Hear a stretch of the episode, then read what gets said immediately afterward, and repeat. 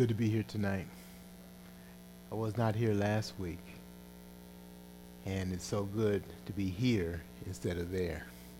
To be here and praising God and worshiping and praying with God's people instead of circumstances that we found ourselves in last week. But I believe that we are here, Donna and I are here today because of prayer. And it's your faithful prayers that God has, has responded to. And he has given a great um, work of healing and strengthening.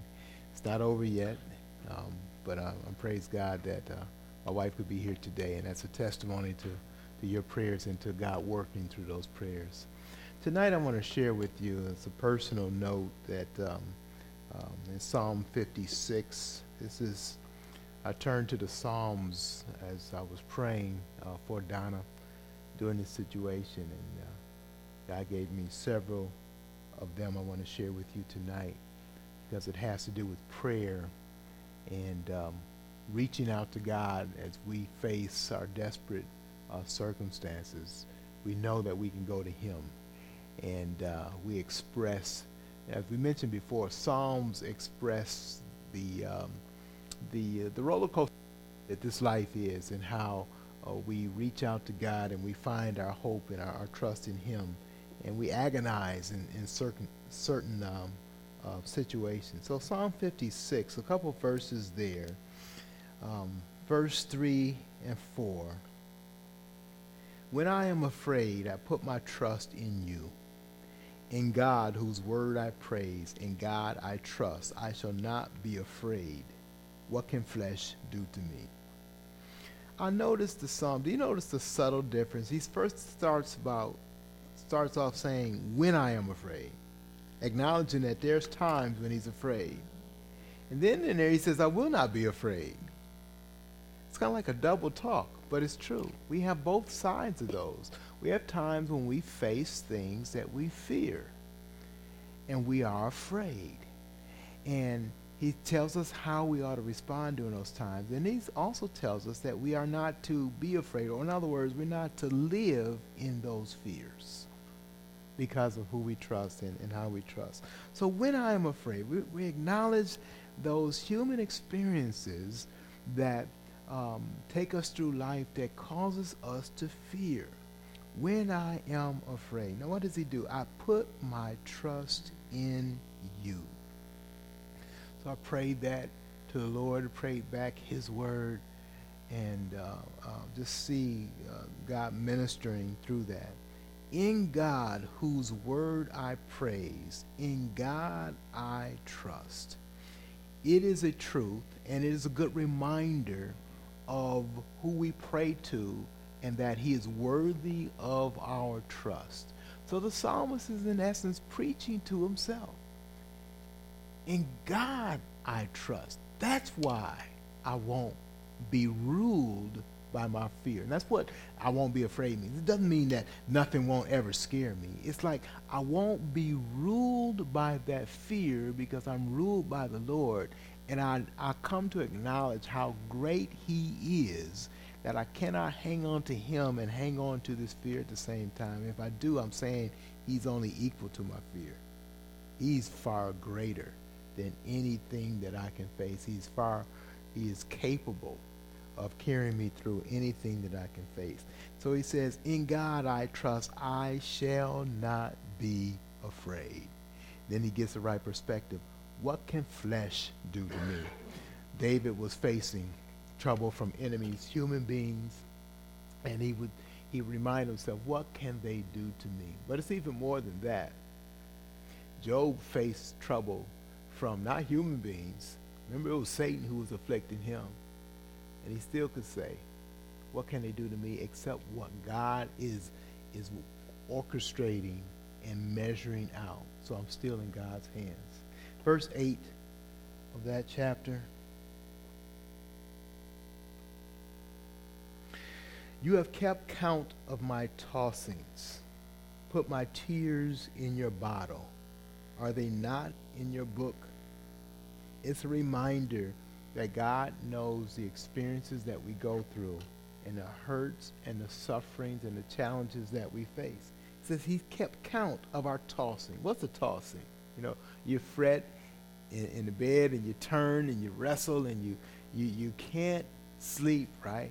He's kept count of those. He knows every moment that you and I have tossed, we have fretted. He knows every, uh, all the missed sleep that we have. he knows all of it. And it says, He's kept my tears in your bottle.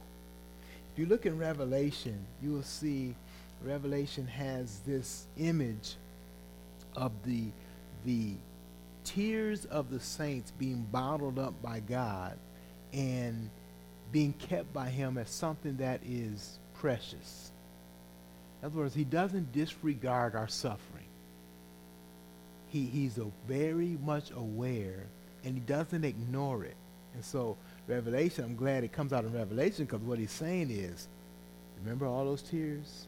Remember all that tur- turmoil, all the suffering, people not treating you right? I'm going to take care of it. That's what he's saying in Revelation. Here it comes.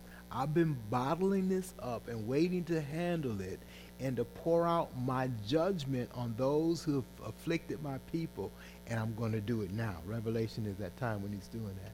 Until then, we can note that God has not ignored it. One of the saddest things is to suffer and feel like nobody cares. Nobody even pays attention. As I was going through the week, you know, I would I would go through different things where people wouldn't know me and and and and, and I would think they they have no idea what's in my mind or what's going through, and that's true. But that's not true with God. He knows our every thought. He knows every expression. He knows every hurt, all the suffering, uh, the full weight of it. He knows. Not only does he knows, he's measured, so it's important to him. He's kept. He's saved, and it's precious to him A couple other verses.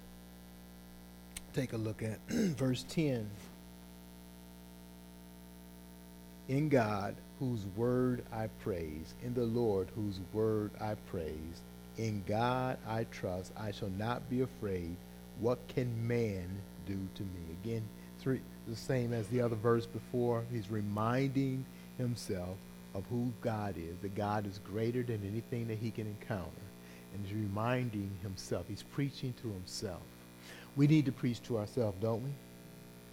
Um, he says, in God, whose word I praise. This is one who knows God's word. Um, I'm glad on, on during Sunday school, uh, our wrap-up session, that we've been challenged to memorize God's word because it's God's word that reminds us. When we've memorized it, we're reminded of its truth. It will not leave us if we've captured it that way. And it's important for us to capture it. I have my phone and I have it just about everywhere I go, but the fact is the batteries can run low, can't they? And I won't be able to pull up that app that has the Bible on it, right? And so batteries can run low. Uh, uh, we can, we can, we need to again hide it in our mind and, and remember God's truth and God's word. Even as I was at the hospital and I was going through this, I'm like, Lord, what's your word of comfort? I began to go through some of the things that I have read in the Psalms before, and it was it was a comfort to me. Verse 12, I must perform my vows to you, O God. I will render thank offerings to you. So the psalmist is saying, I'm looking forward to, I'm giving thanks to God now for what he's about to do, even before he does it. I'm looking forward to what he's going to do. I know God gives me peace. I know God gives me victory. I'm looking forward to to that. Then he goes in verse 12, verse 13, For you have delivered my soul from death, yes, my feet from falling, that I may walk before God in the light of life. The purpose of God delivering us from trials is that we might serve him and give him glory. And so my prayer is, Lord, help me to give you glory. Think about it. God's going to get the glory whether he delivers us or not. Think about Christ on the cross. God did not deliver him from the cross, did he? Why? Because he's delivering us through the cross. something that Jesus had to go through. God was going to get the glory out of Jesus' life, whether he gave immediately immediate earthly deliverance or not. And so that's my prayer too, is that Lord, if you decide not to step in in this circumstance, may you be glorified and may I seek your glory through your purpose and your will, not just the way I want the prayer answered, but that all that in all things we might glorify you. Look at a few, um, just a, a few others.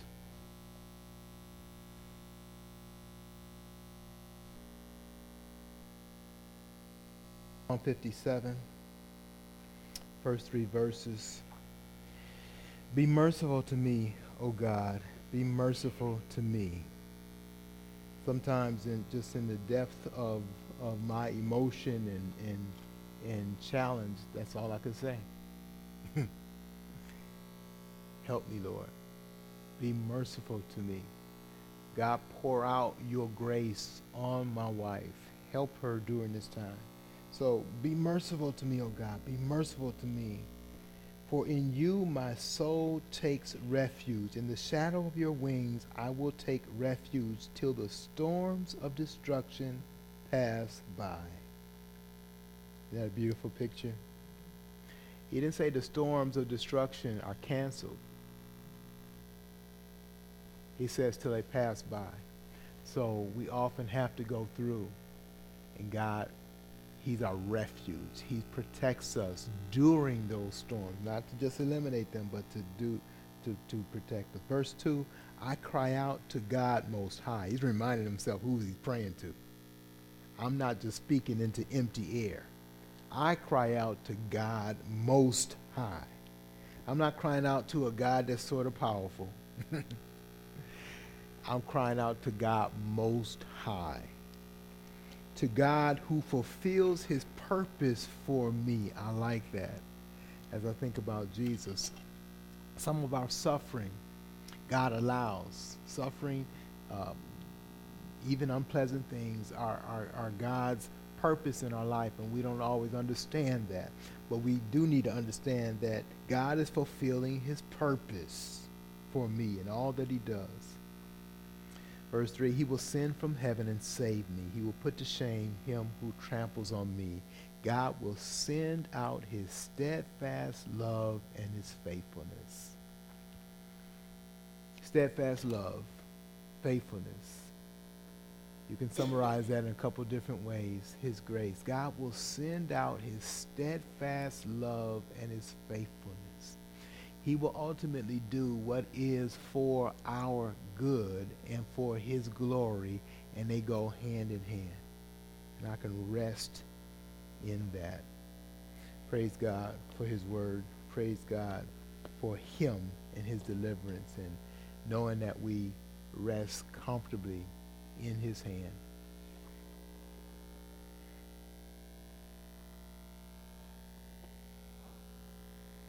Good evening, Saints. If Nahum is a book of God's wrath, then is a little bit different than that. It's a conversation between God and his prophet. The thing that I love about the prophets is you get a unique perspective of God through the relationships that these men have with God. And each one is unique brought prophecy against the city of Nineveh. It's a sequel in some ways to Jonah, who brought a prophecy also against the city of Nineveh. And they repented then. But they didn't in Nahum. But Habakkuk is interesting because he asks questions that we often ask and that people think that challenge our religion. He says, O Lord, how long shall I cry for help, and you will not hear? Or cry to you, violence, and you will not save? Why do you make me see iniquity? And why do you idly look at wrong? Destruction and violence are before me. Strife and contention arise.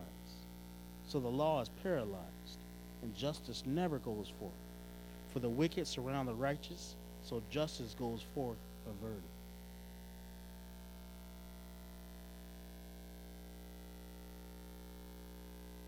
Questions from God's prophet. General question of why is he seeing evil right now? Why is he seeing evil? It's a good question for us, especially since we live in this city. We were talking about evil. It was funny. Um, me and my dad was listening to my uncle and one of our friends talking about why they saw some of the evil in Milwaukee, and they had every reason except for man's sin. We were just talking about different things. Somebody said, "Well, you know, one part of the city, the city, and see somebody really rich, and one part and see somebody really poor." It made me marvel that that could even be an excuse for why somebody would drive through a red light.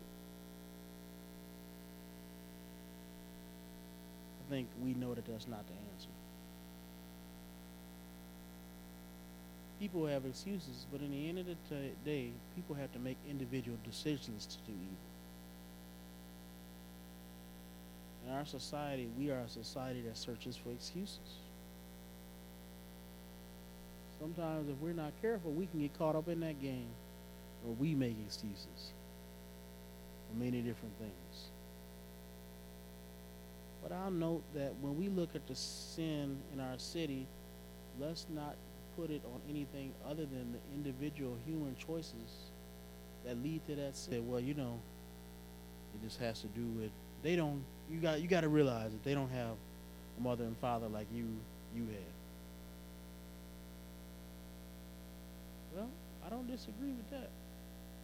But, that, but we only think of sexual sin as in STDs and things like that. But how often do we think of sexual sin as leading to child abuse, leading to child neglect, leading to poverty, leading to not being able to provide for your family, leading to joblessness, lack of educational opportunity?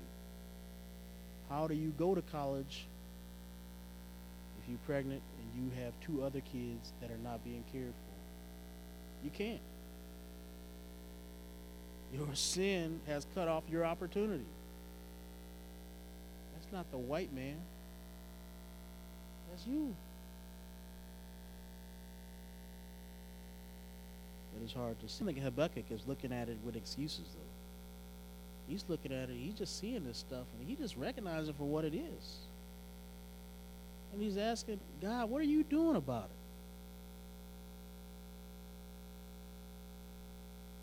What does the Lord say? Look among the nations and see. Wonder and be astounded. For I'm doing a work in your days that you would not believe if told. For behold, I am raising up the Chaldeans, that bitter and hasty nation, who march through the breadth of the earth, to seize dwellings not their own. They are dreaded and fearsome. Their justice and dignity go forth for themselves. Their horses are swift, swifter than leopards, more fierce than the evening wolves. Their horsemen press proudly on. Their horsemen come from afar. They fly like an evil swift to devour. They all come for violence, all their faces forward. They gather captives like sand. At kings, they scoff, and at rulers, they laugh. They laugh at every fortress, for they pile up earth and take it. Then they sweep by like the wind and go on. Guilty men, whose might, whose own might is their God. What's God's answer? But the judgment is coming. You don't see it, but the judgment is coming. Now we'll follow up on this next week because Habakkuk doesn't like that answer either. And we don't often like that answer either. But when you see sin, it leads to natural consequences that we don't like to see. I don't like to see somebody that's a great grandmother at the age of 40. And you shouldn't either. I hear stories that bother me all the time. I heard of a story of a crazy sexual encounter between 12 year olds. This is not in Milwaukee, this is in Racine. Happened to somebody that knew that worked, that was one of his daughters was involved. And the whole thought of it is what what gets into the mind of somebody to think that that's the way to go about it? Then how do you recover from that? Right? If you're 12 and that's your first experience, where do you go from there? We have people doing all kind of crazy stuff that it literally there's no recovery from. You know what I mean? People think that they're going out there and they're just doing something once, and it's like I, I wonder, do you realize you're messing your life up forever? We got kids in the suburbs trying heroin. We got kids in the city driving crazy and they run over a kid. They didn't think that they was gonna kill anybody when they did that. They do that all the time, right? If somebody did it once, that's the fiftieth time they did that. They didn't think they was gonna kill anybody. They didn't think they was gonna go to prison. Sin brings its own judgment. Sin consumes itself. If you look in Revelations, in the book of Revelations, there's a chapter about the fall of Babylon. And if you really read it really closely, you realize that Babylon destroys herself. Sin is destructive. And the thing that's funny about Satan is at the height of his power, with all his evil, all his evil does not allow him to keep his kingdom together. How do you keep a kingdom together when nobody is trustworthy? Everybody lies. Everybody seeks their own pleasure. Everybody seeks their own power. How does it hold together? There could be one guy like that at the top, but everybody can't be like that, right? Satan's kingdom destroys itself. Sin destroys the user, no matter what sin that may be. Whether that be drugs, whether that be sex, whether that be food, whether that be political power. It could be anything, but the sin destroys the user. And that's the same with Israel. Israel would destroy itself through its own sin. So we'll look next week at Habakkuk's response to that. He doesn't like that. What's your, what's your response to that? What is God doing? He's bringing judgment. And today, right? So it doesn't keep happening.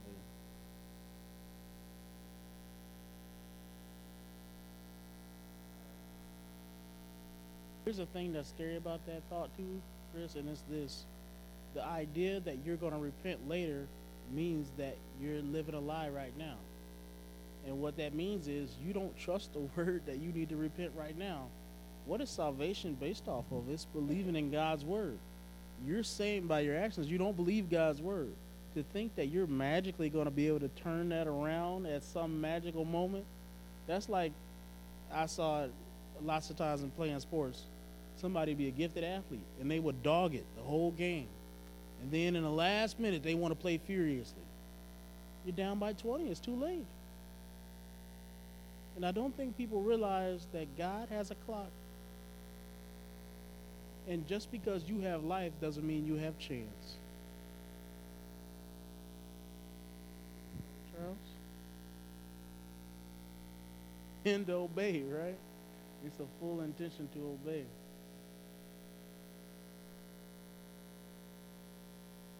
Be conformed, but be transformed.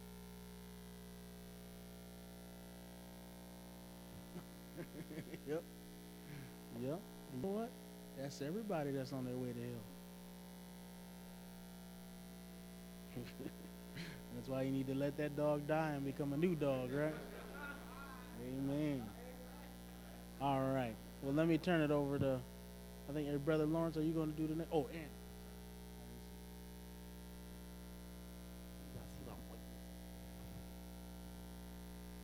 Good evening, everybody. It's good seeing Mrs. Kenner here today. Fitting on a Wednesday, too, after much prayer has gone up for her. It's good that it was a, a day we devote to prayer. Um, today, what I want to pray about is um, on Sunday, Jeremy gave us a very good challenge. Um, I think that our church is under an attack from within um, with people being lax with faithfulness. Um, if you were all here Sunday, you heard what Jeremy said, so I don't need to repeat it.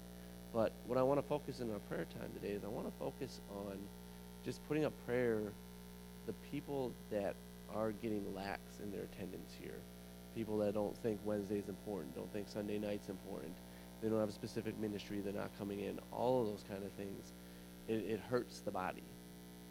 Um, so what I want to do is just want to focus a prayer on that. We'll have a couple people pray, and then I will close this up.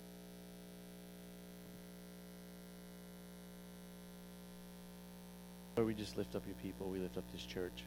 We just um, lift up the hearts of some of the people who feel that all they need to do is show up Sunday and check their box that they came.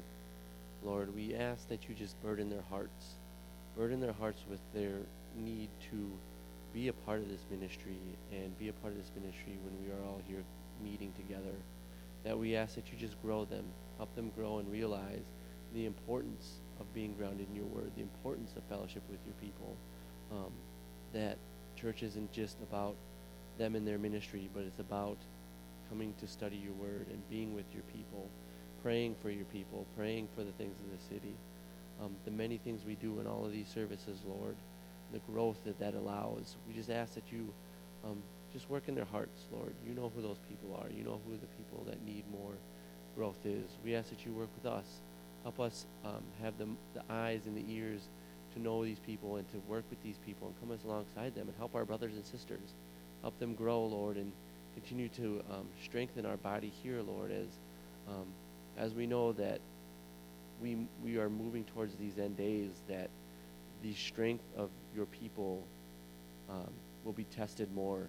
It's been tested now with the many illnesses in this church, with the many financial struggles, and it's going to get harder. And the people that we are going to be able to fall upon are your people, the fellow believers. And we just pray for those people who feel that, that they only need minimal time here, that they will be the ones hurt the most.